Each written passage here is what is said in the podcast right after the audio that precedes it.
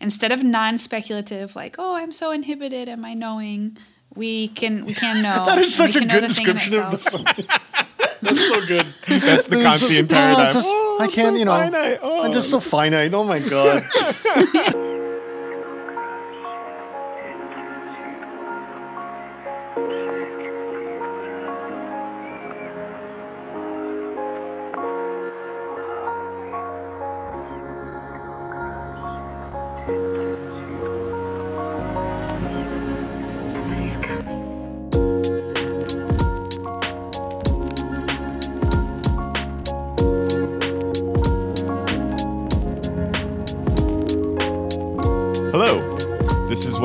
Philosophy.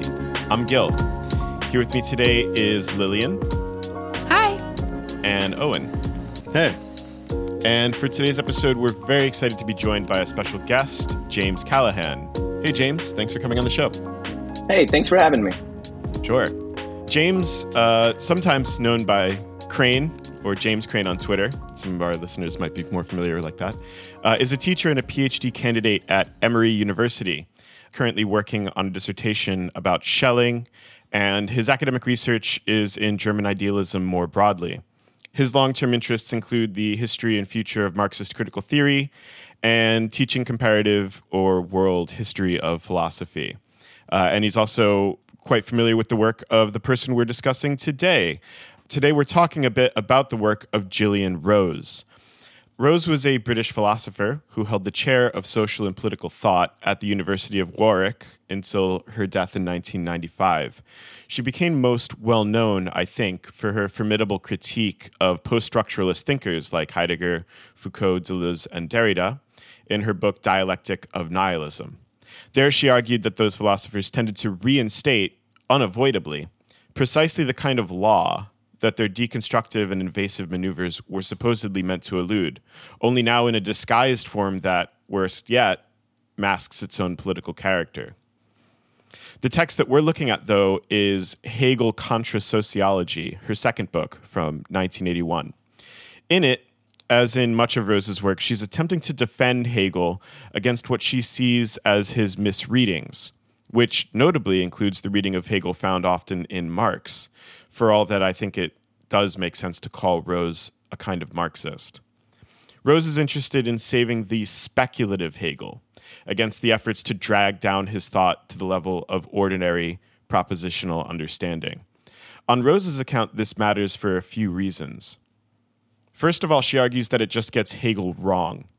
Hegel's speculative propositions don't have the form of normal ones, where a variable predicate is attached to a stable given subject. Rather, they identify a subject that is empty until it is qualified by a predicate that becomes necessary for it in a relationship of reciprocal mediation, identity, and difference.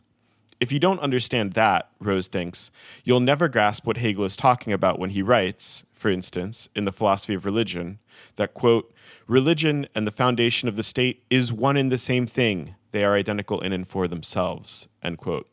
And hopefully we'll get to a bit of what that means in particular. It's a very important claim for Rose's reading.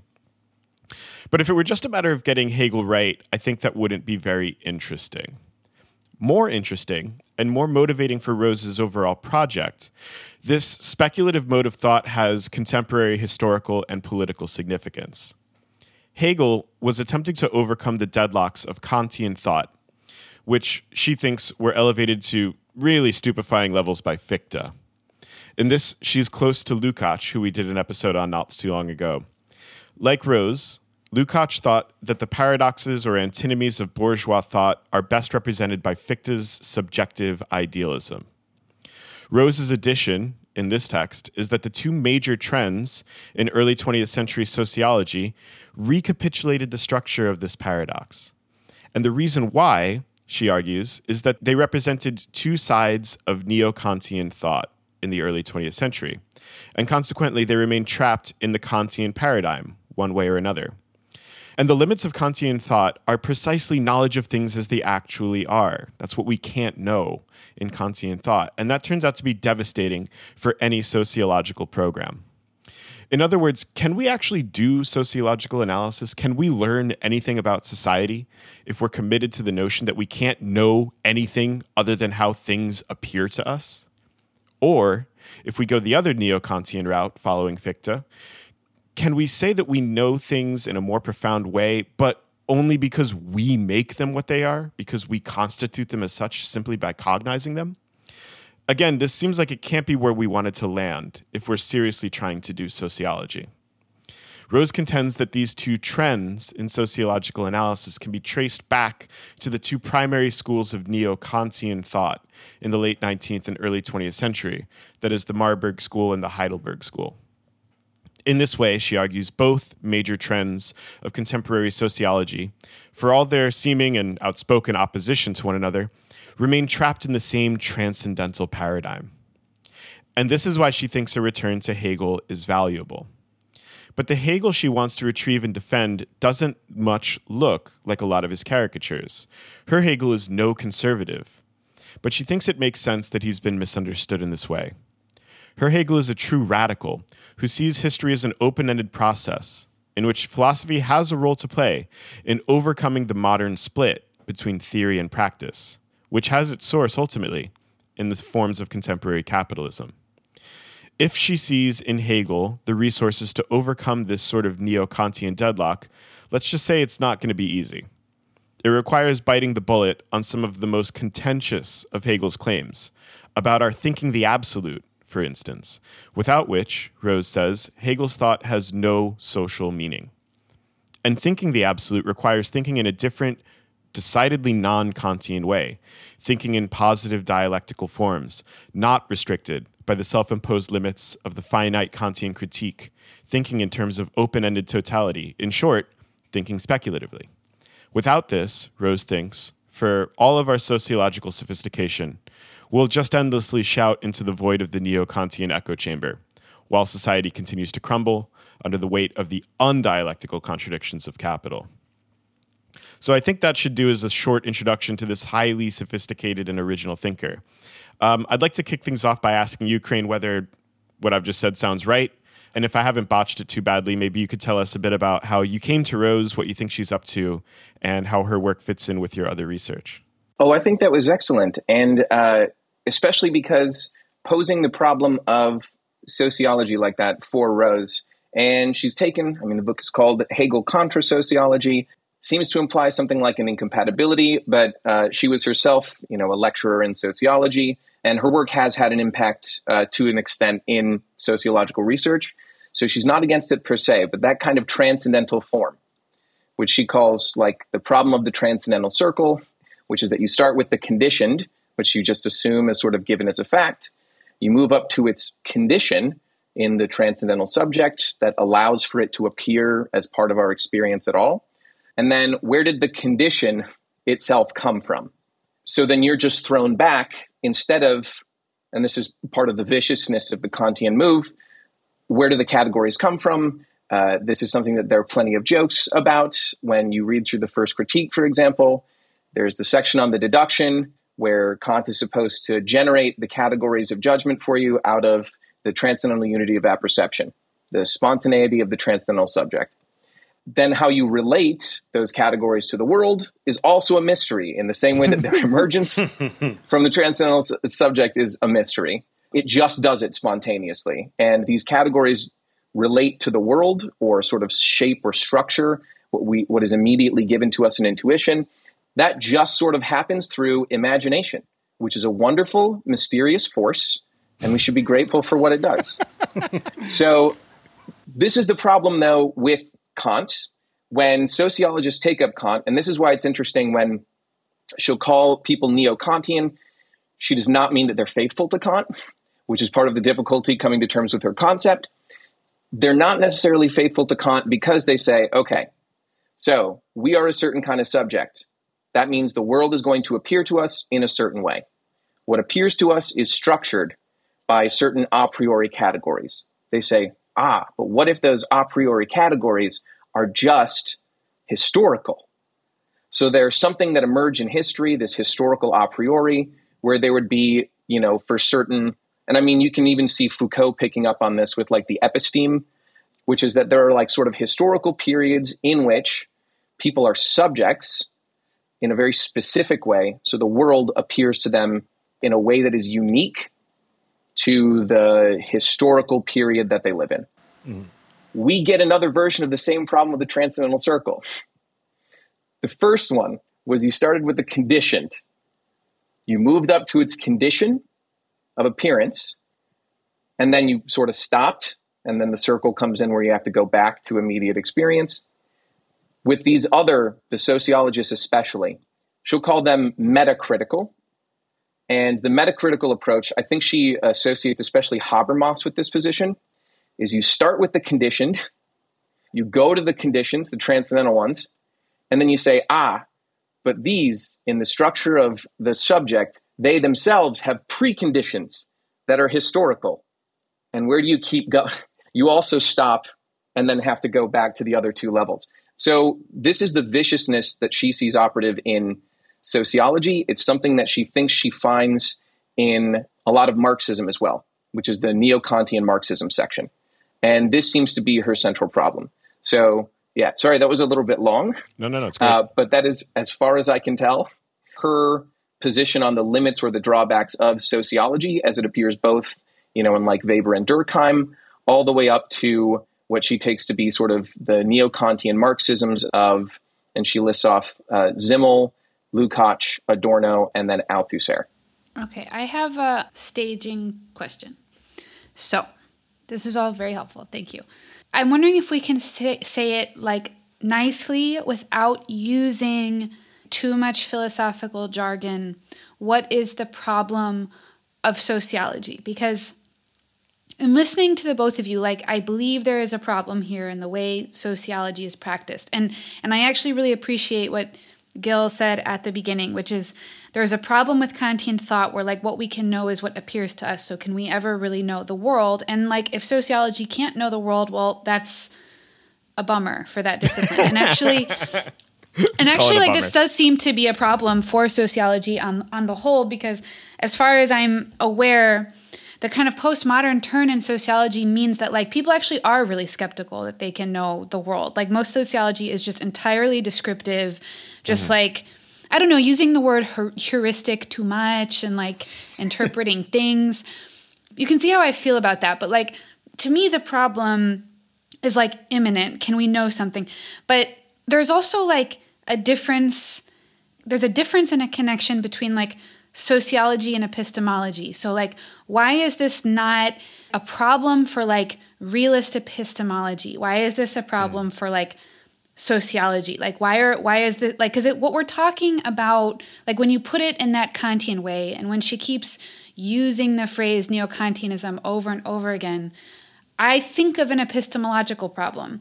And then you are talking to me about the classics of modern sociology so i'll just say like you know to like signpost for people weber durkheim parsons marx.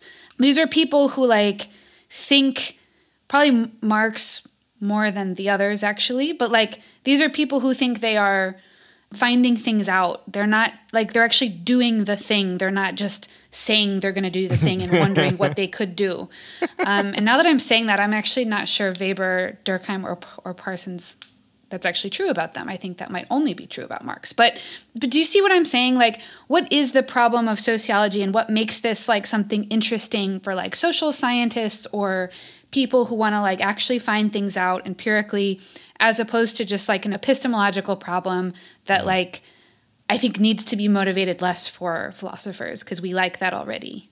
Or we like that kind of problem that already motivates us. No, yeah, excellent excellent question and I think it puts pressure exactly where, you know, the question of like bigger stakes comes in as you mentioned Gil, which is like if this is just about getting Hegel wrong, you know, it's a very who, difficult book. Who cares? yeah. Yeah. There's um, lots of books about getting Hegel right, you know? yeah. This is the this is the one uh, what is it? Uh, the famous saying that I think even Kant uses to justify the length of the first critique, which is uh, some books wouldn't be so long if they, weren't, they weren't, so, so short. short. Yeah. this is one of those short books that is crazy long. Yes. Um, so yeah, so why are we why are we doing this? And I guess I would say for let's say social sciences and like the relationship between philosophy and the social sciences I guess we could break it down into, let's say, three points. The first one would be something like, and this gets to the split in the beginning of the first chapter between validity and value. So, validity is going to be under what set of conditions can we make a valid claim about society itself? Or also, and this will be something, for example, taken up again by, I think, Foucault in his sort of Kantian approach, which is what appears as sort of like a valid claim at what point in history? What are the conditions of validity? Mm-hmm. So the problem is these are conditions of possibility. They never get at actuality. This is always about what are the what's the possible range of statements that we can make, that sort of thing. Mm. So we're reasoning back from claims that are made at a certain point in history back to ah, well, this is the shape of meaning for this, the historical a priori for this period. So, like many Kantians, or what many Kantians will do, because Kant himself did it, and this is a criticism the idealists have of him, he tried to sneak actuality back in through practical reason. So, with theoretical reason, you're just doing that search backwards for the conditions of whatever shows up and appears for you. Practice, you're supposed to, let's say, by merit of the exercise of practical reason, which is like a regulated form of desire for Kant that produces whatever you have like a representation of in your head. He's like, there, we, we shape reality. There you go. There's your actuality. That's what you wanted, right? This whole time. in sociology, this shows up as value. So if you have validity is the, the first problem, this is value. And this is like, okay, so how do we explain these different, you know, historical a priori's. Like, let's say it is meaningful to, you know, call someone a witch uh, a few hundred years, you know, that'll, that'll land you in court. Not the same thing today. So you can say, in this case, why did that change? And the sociological response, or one of them, and this is, I think, what she finds to be a problem, is like, well, our values changed. Mm-hmm. Our values, the sort of the the reasons that we give to justify what we do practically, that structure of justification. That has changed. So we just care about different things. We're committed to different things. We want different things. So then why? And then you get a vicious circle between validity, how do we know what's true about society, and values, which is what does like society care about? And it's not super clear how that is resolved. That's what she traces through like all of the history of neo-Kantian sociology, as she calls it on the question of empirical data, Lillian, and I like this because it's like sociologists actually like do things. You know, they're not just writing preparations for a future science. Uh, as someone who studies Schelling, he never finished an actual work in his life. He just wrote introductions to the outline, to the first steps of the next system that will come in the future. Yeah, he's goaded. The goaded, officially yeah. goaded. Yeah. yeah. Just like propaedeutics to propaedeutics the entire time. We fuck with a propaedeutic. yeah. And so, like, yeah, sociologists do something like they collect data. So it's like, yeah, but what do they do with it? This is the problem with sociology that even like Adorno and Horkheimer pointed out in their criticisms, which is you got this massive data on one side, and then you just have like a bunch of generalizations or frameworks that you put it in and they're like there's no clear relationship between like the empirical content and the theoretical form and they say that part of that and rose is going to pick up on this line from critical theory because she understands herself as like a successor to the or a part of the frankfurt school she's going to understand this in the way where adorno and horkheimer are going to be like well if you don't have to consider where you as a sociologist stand in society you don't have to think about where your theories come from you don't have to think about why you're collecting data in this way. You don't have to think about why sociology is necessary in the first place. It's a lot easier to think that you just have more or less useful forms or frameworks that you just shove a bunch of data into. So that seems to be the problem, the three problems. Problem hmm. of validity how do we know what's true about society? How does society understand itself? Why does that change in history? This brings us to the problem of value. Well, because their values change which raises, you know, the question why. So then we get the last part on empirical data, which is we have all of this. What do we do with it? We just got these models over here, and then we're just sort of accepting, let's say, whatever appears to us as given, sort of like in sociobiology, where if you start with the data and like you're not super reflective about where your theory is coming from, you'll do like E.O. Wilson did and he'll be like, or like happens in Evo Psych, which is like, I gave a mm-hmm. survey out to a room full of college students, and I asked them how they would feel if they walked in on their GF cheating on them. On this basis, I'm going to make an inference about sexual psychology that has obtained in the human species since the time that we stood up and were bipedal. That's the problem that she has. Yeah. Uh, that's that's really helpful. I think so. I don't know the discipline of sociology very well, but I do think that I can see you give the example of Foucault, but I think it also applies to Adorno. What the problem is is that you know she refers often to you know conceptions of change and the inability of thinkers like Adorno to make sense of social transformation, to make sense of change. Um, and I think that for her, that's symptomatic of like pushing out this part of Hegel, like pushing out the conception of the absolute in Hegel, right? And and kind of neo-Kantianizing, uh, neo-Kantianizing him. Like with Foucault, all you mentioned those kind of epistemes, right? Those different periods where with the historical a prioris.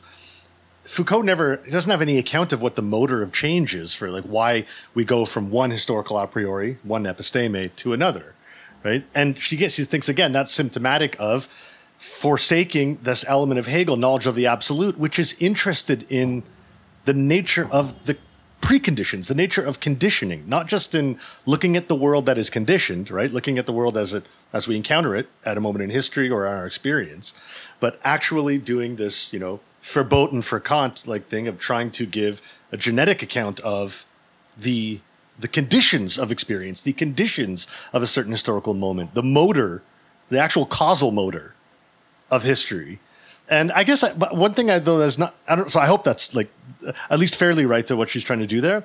But one thing that I don't I guess fully understand for for Rose is like what that then what a sociological science of the absolute looks like then like what a, you know what i mean like what's because it's not just marxian political economy although at moments i kind of thought maybe that's where we were going here that like okay the mm. like the the true study of the absolute then of the actual condition of like the actual conditioning of history is some in something like marxian political economy because she's always talking about an understanding of society as a whole um, and in general but i don't know i guess yeah so what what could you just say a little bit about what that recovery of the Hegelian absolute, which isn't content just to do kind of transcendental circles or hermeneutic circles, you know what I mean? Like, what does that look like in the social, not necessarily in sociology, but what does it look like in social theory? Yeah, and I appreciate the question Owen because you know the book opens with saying that this is a, supposed to be a speculative exposition of Hegel that is recovering him like for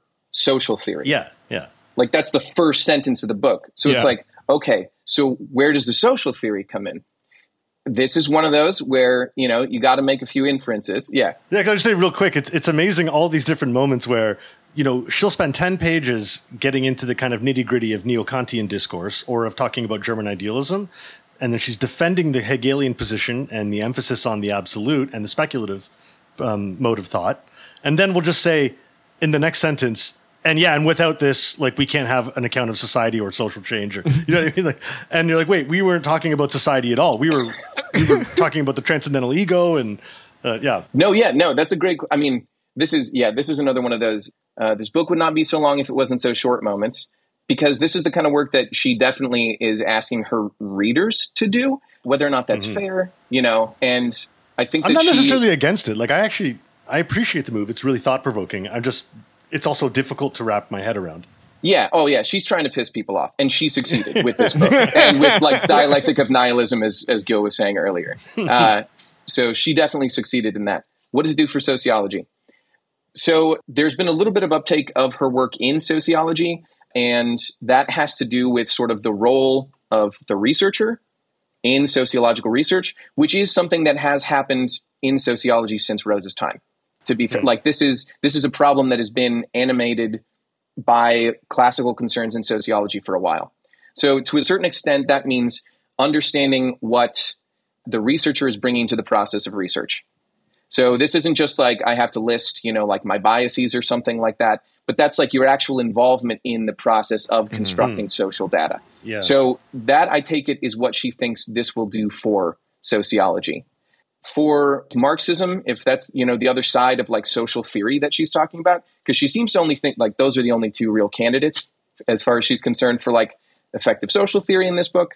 For Marxism specifically, and this is her problem, the same stuff about like historical a prioris, you could just say like instead of the different versions of a historical a priori you get in uh, let's say like Weber or someone, you get in Foucault, where in those cases, let's say it would be something like it would have to do with values or commitments. What did people want at this stage in history? You could also get a little Nietzschean here and talk about different like epochs of morality or something like that.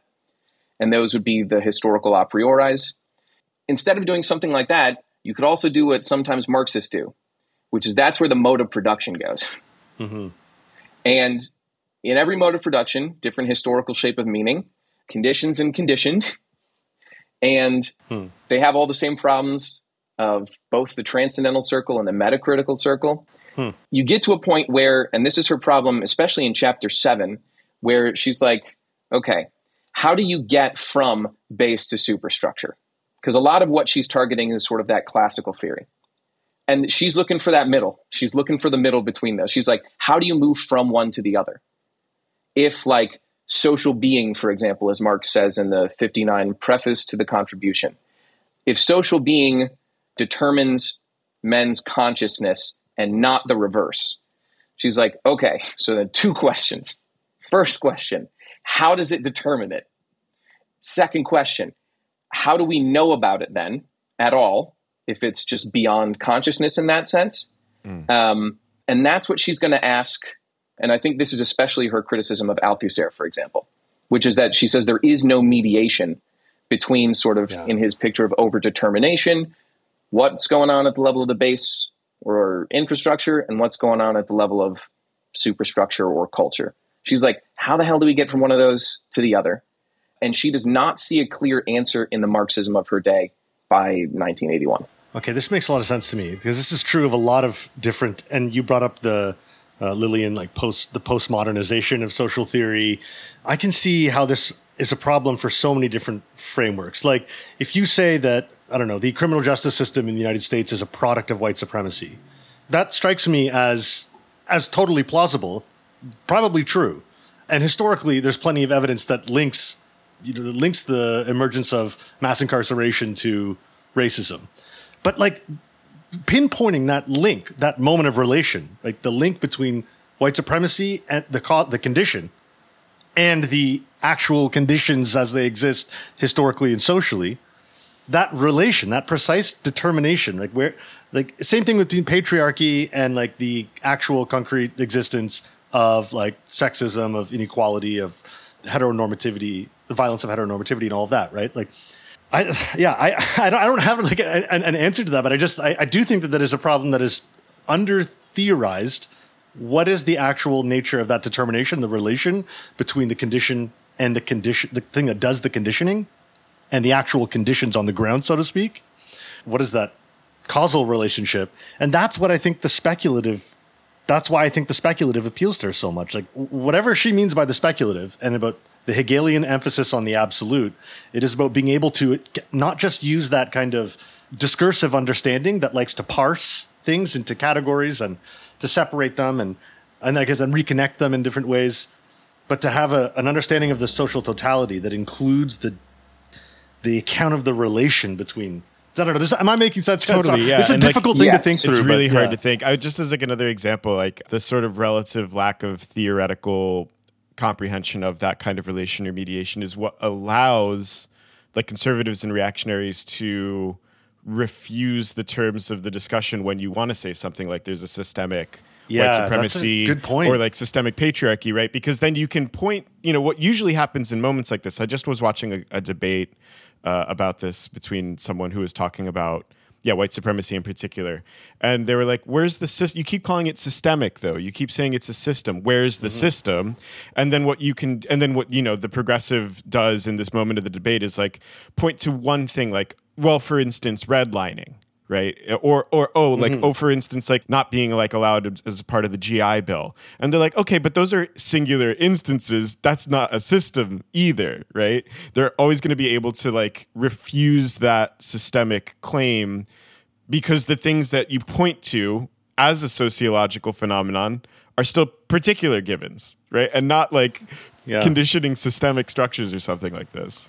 Yeah, that's how I even find myself actually really kind of copping out when I try to explain this in class when I teach, for example. Like an, easy way out of the problem sometimes for me seems to be like just saying, okay, like everyone can surely admit that the United States was racist, like through Jim Crow, right? Like you couldn't possibly think it wasn't racist then. So, like, what do you think happened in 1964, like when the Civil Rights Act was passed, that that dissolved all the racism out of the country or something, right? Like, but that is that also doesn't. That's like an admission that I can't, I can't really explain to you clearly how it's still efficiently operative. You know what I mean? Like how r- racism plays that conditioning role on social phenomena. Okay, so I'm just going to reformulate my earlier question, which is why is this a problem? Why is it called the problem of sociology and not a problem of like realist epistemology? So like if you if the problem here is that you're having trouble pointing out causal mechanisms, like the first issue seems to be that you have to actually believe such causal mechanisms exist. And the problem with much of our modern discourse is that we have been refusing the existence of causal mechanisms for about 50 years now, and therefore one is spinning one's wheels when one tries to identify them. So, what you mean by systemic is actually just pervasive. Um, Yeah, and for the most part, like, just given the kind of general psychopathological and like psychodynamic way people think about systems, you t- you're usually actually just talking about a psychological mechanism at the end of the day. At least that's how I interpret a lot of the discussions about white supremacy, unless there's some like more fleshed out social theory, which I, I usually don't find to be forthcoming unless it's explicit. Like when you kind of dig beneath there, what you are usually talking about as a system is like a mental system. Hmm. So why is this question not just responded to with like okay but causal mechanisms are real and like maybe they have emergent properties like what's the big mystery like why am i saying something too simple I, I want to hear what James says. We've all been kind of talking a lot, and I want to let him jump in. But I, I think I have a sense for a little bit of what's specific about sociology here, though, and why maybe like it makes sense to look precisely to Hegel, because the question is something like the sociological researcher is part of the society that they're attempting also to study, right? And this is why we get these kinds of like, Foucault is the clearest for me because again, I'm not as well versed in Weber, Durkheim, etc., and I know Foucault better. But like, you get these like weird kinds of meta claims where like Foucault's talking about this historical transcendental structure of like meaning producing statements and like what it's what is necessary for it to be possible for people to you know say x y or z at a given moment historically.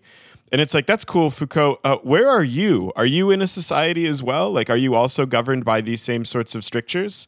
Are you outside it? That doesn't seem possible. Are you within it? Then how do you know what you're talking about? And i think that there's something like that same kind of like reflective, self-reflective inclusion within the thing attempting to be understood or described in sociology, where Rose thinks that Hegel's sort of speculative way of thinking like is exactly the way to parse this, right? Where like it's not going to be satis- you're not going to be able to give a satisfying account of the theory that describes what a society is when you're a member of society if you're caught in this purely epistemological transcendental sort of circle mode. Mm-hmm. Does that sound right? Yeah, I would say, and I think that this is great because, Lillian, in response to your question, I would say I think the problem is epistemology, which is that the epistemological position, when we step into, for example, you know, the question of how do we come to know what we know, that kind of thing, um, and especially when this is taken in what she thinks is like an ahistorical sense, and she thinks this is the problem with like this is in that sense this is the problem of validity, this is the problem of the transcendental circle. She says this shows up everywhere in sociology. So the problem, if anything, is that sociology is too epistemological. It asks the mm-hmm. question of how we know what we know, but the answer that it gives, especially when it comes to the how, this problem of like which conditions, what are the conditions? And this gets back to Owen, what you were saying about active conditioning, which is, I think, what she's interested in and what Hegel is interested in. So if there's a problem in sociology, you know, you could say there's like two. Fundamentally, and this sort of mirrors the split between like validity and value from earlier. The first one is that there's at the level of validity or truth claims, there's sort of a pretense to a descriptive or like this neutral objective explanation, this view from nowhere. So you get this view from nowhere, or you get, and this is something Adorno also talks about in a short essay called Society, which helped me make a lot more sense of this text, uh, even though she does not reference Adorno on this point. But the first one is pretense to pure description, pure objective description from like mm-hmm. God's eye view. The other one is the assumption, as you said, which is like this skepticism that we can never really know the world. And it's in that sense, we're just like putting judgments on it. We are confining ourselves to sort of like psychological explanations of systems. And that doesn't work either. So mm-hmm. either just like this pretense to like, yeah, we can just immediately just describe how society is. I don't have to really account for my position in it or, you know, my theoretical framework. Foucault, where do you stand? And then he's like, ah, but haven't we always been in the present, even when we're doing history? this is my own personal self exploration in the in the introduction to his uh, second volume of the sexuality series. Yeah. Uh, so yeah, there's that pretense, and then the second one mm-hmm. is to say, well, instead of pretending that we're just going immediately to the objective structure, let's just talk about us, you know psychology, beliefs, individual stories, and stuff like that, and try to see if we can like work our way up to the social totality. And neither one of those works. Mm-hmm. Yeah. Yeah. So I mean that's as yeah, far as I as far as I can tell.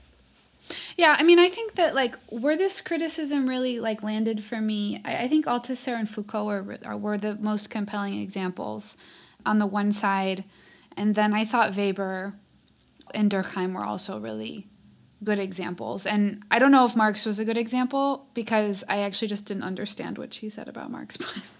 um, I'll, I'll, just say that's. But yeah, I, I, I see the I see the problem. These are like two sides of subjective idealism, right? Which is also why it's interesting to look to the conceptual resources developed in the wake of Kant, right? The two sides of subjective idealism on the one hand, like yeah, like a fetishism for the given, the positive, like theoretical knowledge of what is what appears to us as such. No further questions asked, right? Could just do some descriptive work, pile up the data, see what it says. No account of um, mediation. No account of mediation. And on the other hand, just like radical, un unconquerable skeptical doubt, right? If I can't say anything about what things really are in themselves other than how they appear to me, and I can't even actually talk about what the thing in itself, like what is that? Is that a thing? That's a mistake. That seems like it can't work. Can't causally relate to the way things appear to me. That's a category of the understanding that I'm imposing. All right, well then I guess I don't know shit. I don't know anything. Um, and it's not it's not kind of clear that Kant at all gives us the resources to get past that. Which is why, like you know, Hegel I, I like the way that Rose presents Hegel as someone who thinks that like Kant has to be fucking defeated. Like it's not, mm-hmm. you know, because sometimes he's presented as like, you know, completing the Kantian system or like following in Kant's footsteps. And like she thinks that Hegel sees Kant as the abyss you know like that that it's the it's the end of things i mean to be fair to her it's because she keeps and i think kind of rightly like i was i found this really compelling that she keeps finding the Kantian problem everywhere. Everywhere. Like she, she finds it in obviously in the neo-Kantians, but she finds it in like all the different traditions of sociology. The competing parts of Marxism are all still trapped within the postmodernists. The, the postmodernists, they're all within this relation, this circular relationship, right, between the conditioned and that which conditions it. I was really vibing with that whole that whole thing. I was like, I she was like a dog with a bone, and I really am like that too. Like once yeah. you see something, yeah, yeah, yeah, you can't yeah, totally. It, and I was can't just like, it. Oh no, I was like, I was. Yeah, I was like entering her mind palace, and I was like, "Get out!" and like, uh, yeah, I mean, and I, I was also vibing with the. This is such a common thing you hear from people, even that are kind of interested in Hegel. They're like, "Yeah, but obviously not the the teleology and the absolute and all that crazy you know that crazy stuff. I've got i'm just more interested in like what he does with civil society or what he does with this one part of, of a certain book right? It's like no there is no first of all just getting hegel right which i know isn't that important but you can't do that. First of all with, with, with hegel it makes absolutely no sense. And then like you can't separate the method from the system uh, all of that stuff. But like you're losing everything that's really pos- like that's the most interesting and potentially the most theoretically and practically helpful in Hegel when you yeah, do that. otherwise you're just like stuck with recognition, and we are just like Yeah, we're just stuck with- Oh my god. I'm so Yeah. bored with recognizing. I hate Yeah. recognize. I don't want to recognize any more shit. I'm done. No, I want I want specula- I want more speculation. yeah so can we uh, can i ask about this like okay so what's your like what's our best guess on, so we i feel like we've gotten through this episode and we've done a good job of like pointing out the problem um, as well as we can. But like so what's the what's the what's the solution? Like there's the and i can think of a couple of things. Instead of non-speculative like oh i'm so inhibited am I knowing we can we can know that is such we a can know good the thing in description of itself. the That's so good. That's the It's so- Kantian paradigm. it's just- Oh, I can't, so you know. Oh. I'm just so finite. Oh my god. oh my god and Yeah, the um, humiliation of pure reason, right? yeah. It really is. Yeah. And Kant was such a fan of that. Yeah. He's like, stick your ass on that little island, the tiny little island in the sea. That's the only place you can go. No adventures for you. Yeah. yeah. So we're gonna bring reason back, the big dog, and then we're Oh, gonna yeah. Do god. it speculatively, and so on. We're gonna think the absolute. So like, let's discuss the absolute. Yeah. So, yeah, no, that's this is the follow up, and this is where like even a lot of early, were like reviews of this book were like, okay, so if the absolute can't be thought, Hegel's work has no social import, and then like the opening of chapter seven, the first several sentences of it. So it starts off by repeating that claim that we find at the end of chapter one. It's immediately followed up with, well, we can't totally think the absolute yet, Yeah. but we're trying and failing in a different way than Fichte and Kant did. So this is where this is where there's understandably a lot of, a lot of frustration with uh, the book. And I mean, she goes on to say, you know, for example, she's like, yeah, when Hegel actually talks about like the absolute idea, or even just the absolute at the end of, I think it's the essence logic in the science of logic. She's like, yeah, it's pretty vague and abstract a lot of the time. like, it's not super helpful. so, like, what are we doing? You know, what what are we doing to like think the absolute? And we don't really get a definition of it except for at the end of that canon and organon section in chapter one. So this gets back to Oh, Owen, the questions that you were bringing up about sort of like what is that connection? Where is that mediation between these two levels? How are we supposed to respond to questions like that? She's going to at one point use, and she'll slip into the language of when Hegel says, and it's one of his, it is one of his gutsiest claims where he says, this is sort of like the everything that is rational is actual and vice versa. It's the one where everything that is true is a syllogism and he just like says that and it's like what what are you talking about? Uh, socrates is a man all men are mortal. Socrates is mortal. That's it? That's like the best that we can do? And this is one of those moments I where like yeah and this is like this is like yeah like uh, francis bacon's criticism of like syllogism. He's just like you're just reshuffling the concepts that you already have.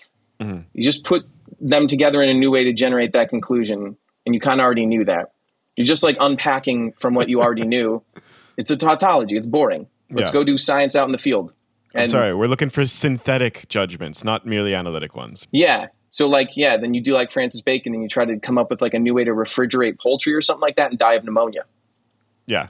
We've all been there. That's science.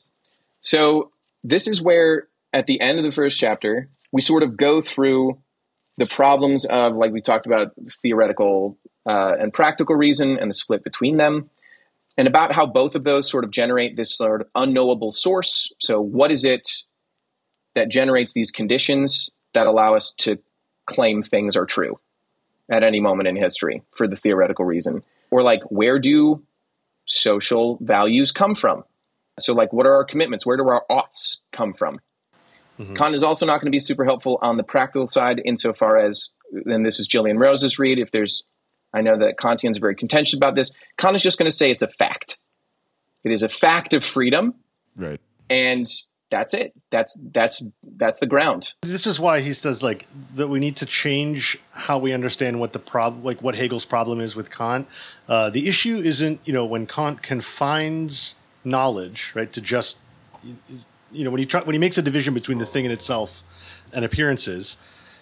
It makes it sound like the problem here is that he's banning us from thinking the infinite and all we can think about is the finite now. Her what the, her, this amazing point that she draws out of Hegel is that no no no no the problem is, is that it's stopping us from thinking about the finite stuff. Right, nice. If we can it's it's stopping us from understanding finite objects that we do have experience of and that we can know things about um, because we refuse to ask those questions that go beyond that, those limits and ask you know genetic questions like how, where does the, that object how does it come about why is it this way and i think like that's the, the key to understanding for me at least although i again don't fully understand it but the key starting point for me to understanding that speculative turn that she wants to see social theory make is to is to understand that it is that we are not doing justice to the things that we have confined in the finite sphere of like mm. what we're allowed to know and talk about because we've barred all the questions about their causal conditions barred the questions about their relationship to the to the the kind of conditioning power, you know. Totally. And this is where you know, barring that kind of access, and this is sort of, you know, the difference between, as Hegel's going to talk about, like the bad infinite, mm-hmm. the bad infinite and the good infinite. And the bad infinite, the the the long and short of it is just like when Kant's like, I look up at at the end of the second critique, he's like, I look up at the starry skies above and the moral law within, and they're beautiful. And then like no one reads the follow up, which is he's like, and they help me learn to hate the finite animal that I am. yeah, yeah, yeah. and he's yeah. like, they just mortify me, like the infinity of the universe, and I'm oh, a speck of dirt. Over. Yeah, I love and I'm this disgusting so creature, this fucking gross animal. I have like a, a fucking, worm. I have genitalia. It's miserable. Yeah. Hilarious, dude. So philosophers are so crazy. They're complete lunatics. Absolutely. That's so and funny. That's, that's Hegel's problem, which is why there's that famous anecdote about him hanging out with Heine, I think. And they're just having a few drinks, and Heine starts waxing romantic. He's he's spitting. He's got bars and poetry about the stars and how nice a place they would be to live oh, after you die. And Hegel says, I rank a rash that explodes on someone's body and flares up and has pustules more than I care about the beauty of the heavens. Yeah, fuck that. That's what it's a response to. oh my god. Yeah, who cares Wait, did the they heavens? actually hang out? Are they contemporaries in that way? Or is that made mm-hmm. up? Yeah, yeah. I mean, I don't know if that actual story actually happened, but they were contemporaries. Yeah, I mean, Heine says it did, and then Hegel has to respond to it in his philosophy of nature lectures, and he's like, "People say this stuff about me," and he's like, "And you know what? It's true. I love slime more than I love stars. Slime, bioluminescent infusoria so in the ocean. I love them more than stars. Stars oh my God, are boring. I love it. so, but that's the bad infinite, as you said. It doesn't do justice to the finite. Right. And yeah. so this is what the absolute is. Well, just like descriptive sociology doesn't do justice to the sociological phenomena it has in view. It, yeah, because then you have this totally transcendent beyonder that just keeps going forever and it gets boring after a certain point. That's the problem with space for Hegel in that sense. Just like it gets bigger and bigger and bigger, and he's like, yeah, I don't cares? care. Yeah. I don't care, man. I don't, know. Yeah. N plus one, whatever. Yeah. So there's like that, and then on the other side, of these you know these sweeping vistas of just like endless you know at a certain point monotony of like difference you just have like what's given to you as a brute fact that you take for granted that's why the absolute it's an attempt to think the relationship between the finite and the infinite and by infinite here it's sort of in the sense of when the finite goes beyond itself and returns to itself so this mm. gets us back to and that's a you know maybe not a super helpful way of putting it although i think that hegel has let's say some more difficult ways of putting it, like where he does all that stuff in the logic where it's like from nothing through nothing to nothing or something like that when he's setting up the finite infinite stuff, which is just yeah. thank you. What am I supposed to do with that? And that's I take it what part of the absolute is in the theoretical sense, and then in the practical register, it has to do with a very specific political philosophy between law and ethics. And thinking about overcoming the split between those two in modern society, which she mostly talks about in her other books, and then stuff that we didn't read today necessarily for this one from her reconstructions of Hegel's criticisms of like the political philosophies of Kant and Fichte. So those two things, which is, yeah, if we bar access and yeah. we do the thing, as you said, the oh, woe is me, my thinking is in- inhibited, I'm a disgusting little worm, I will never understand society, that kind of thing. If we do that, we can have no like knowledge of something as it develops. Well, and we and then and because of that, we're powerless, right? Like this is the line that she says that I just think is incredible. If the infinite is unknowable, we are powerless. For the concept of the infinite is our concept of ourselves and our possibilities. Mic drop. Could we like like actually like think just for a little bit then about that sort of political register because she says some pretty wild stuff about what she's calling politics in the severe style this thing that hegel is up to and she so, sort of sees a continuity between his earlier and later works but that they're like kind of articulated in different ways that they're trying to say something similar about uh, okay, maybe I can ask it like this.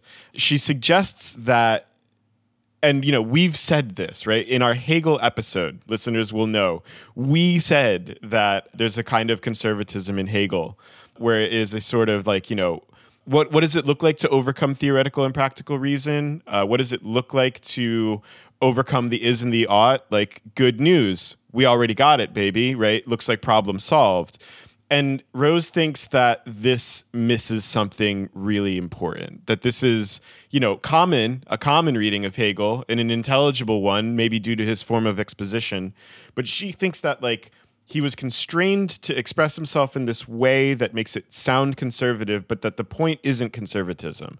That the point isn't to accept that the ought is already or you know the, the the the the way things ought to be is the way things already are that there's something else going on in how he's thinking specifically about ethical life and civil society uh, could, could you could you speak to that sort of stuff a little bit yeah this is where and i think this is interesting because she is going to be i mean just worlds more generous to hegel probably more than he deserves on this point especially about like the owl of minerva stuff. Right. Um, but she does at one point in this, and I mean, in the opening to chapter two, she'll say, okay, yeah, the problem with Hegel is that, you know, there's this sort of like bad infinite ought where like Kant says, the reason I know I'm free is because I can see that everything in the world that has happened so far was necessary. And I can still say, I hate that. It should be different. And that's like freedom or spontaneity in some sense. So that sort of freedom, which is also, and this is the problem with Kant and Fichte, is their freedom isn't really actual until they try to sneak it back in through practical reason, like reshaping the world. So instead of freedom coming from the world, it's just like slap down on it and like to crush it. And that's part of the problem that she finds in both of their like moral philosophy. So like, yeah, she's gonna in the opening to chapter two, she's gonna say, well, Hegel's solution to this dilemma was just to emphasize the presence of ethical life, not the task of achieving it, which is sort of a coded criticism of Hegel where he just overcorrects against this right. so hard that he's just like, hmm. yeah, look outside. That's that's ethical. Like we're achieving it right now. You're just missing it. And this is just for for context in terms of like law and ethical life and the philosophy of right.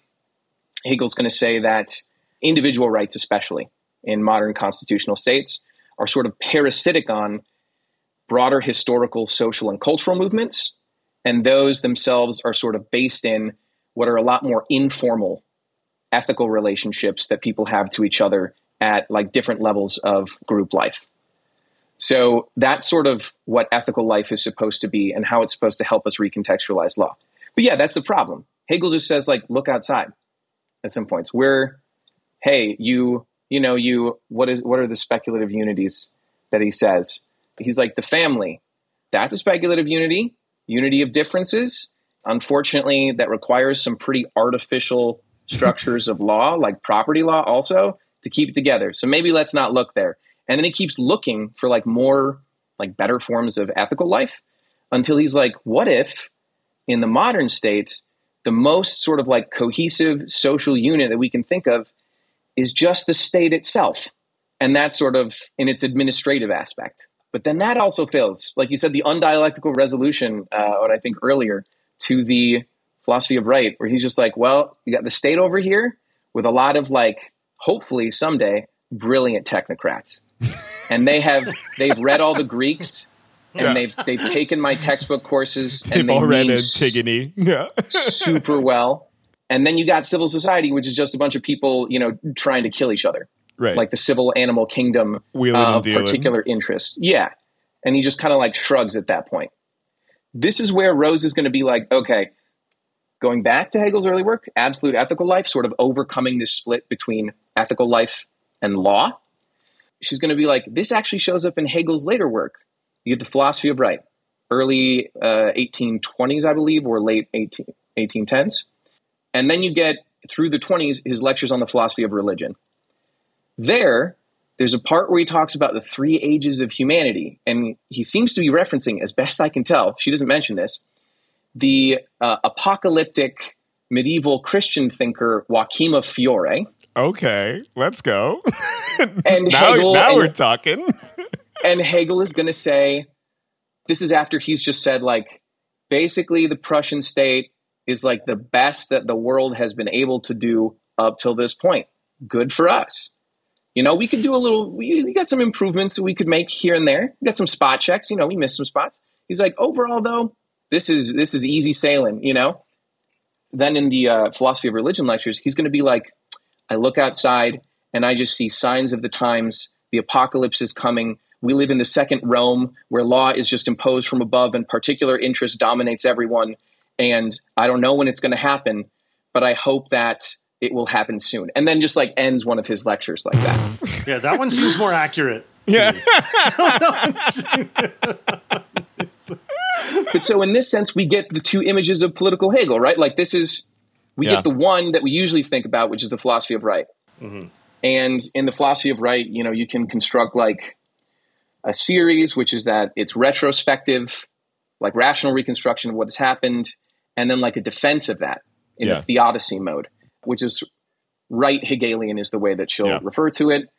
And it's a defense, even in his day, of private property. It's a community of law, and it demands the sacrifice of the individual to these abstract edicts of the state so that it can maintain itself, so that even individuals can even dream of freedom. Don't you know the hand that feeds you?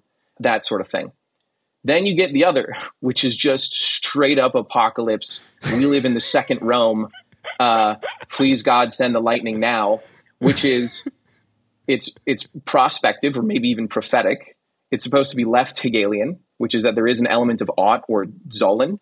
It's where Rose is going to say Hegel, all of his arguments militate for, if you look at his critiques of private property, the abolition of private property.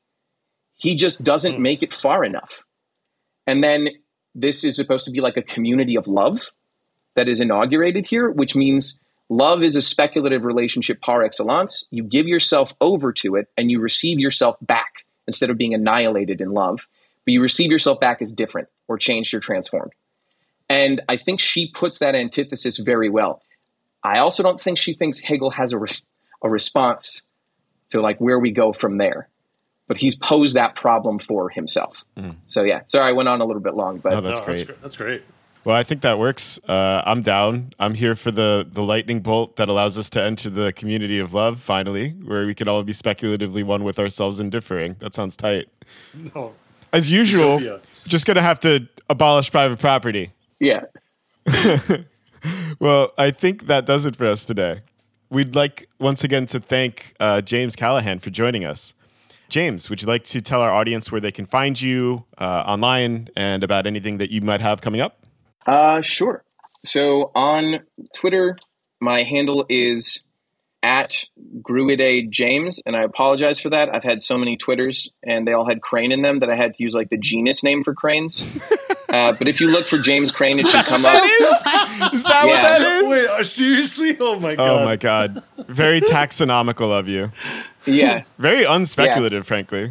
it is. It is. Taxonomy is not discursive. speculative. Oh my god.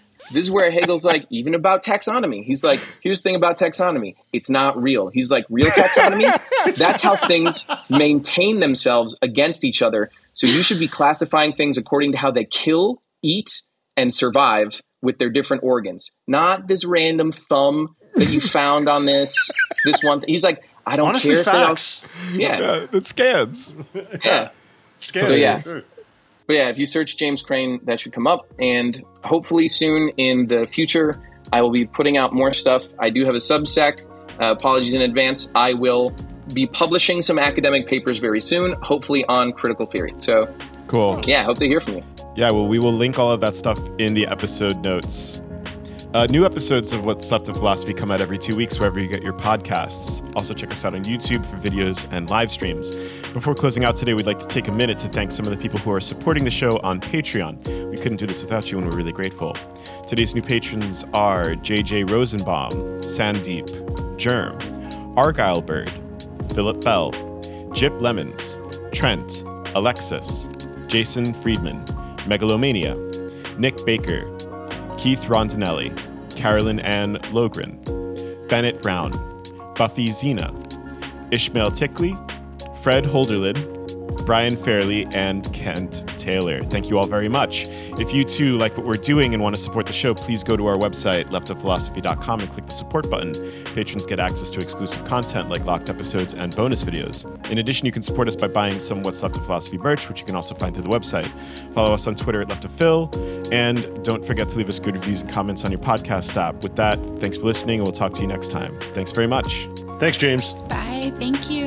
Thanks for having me all.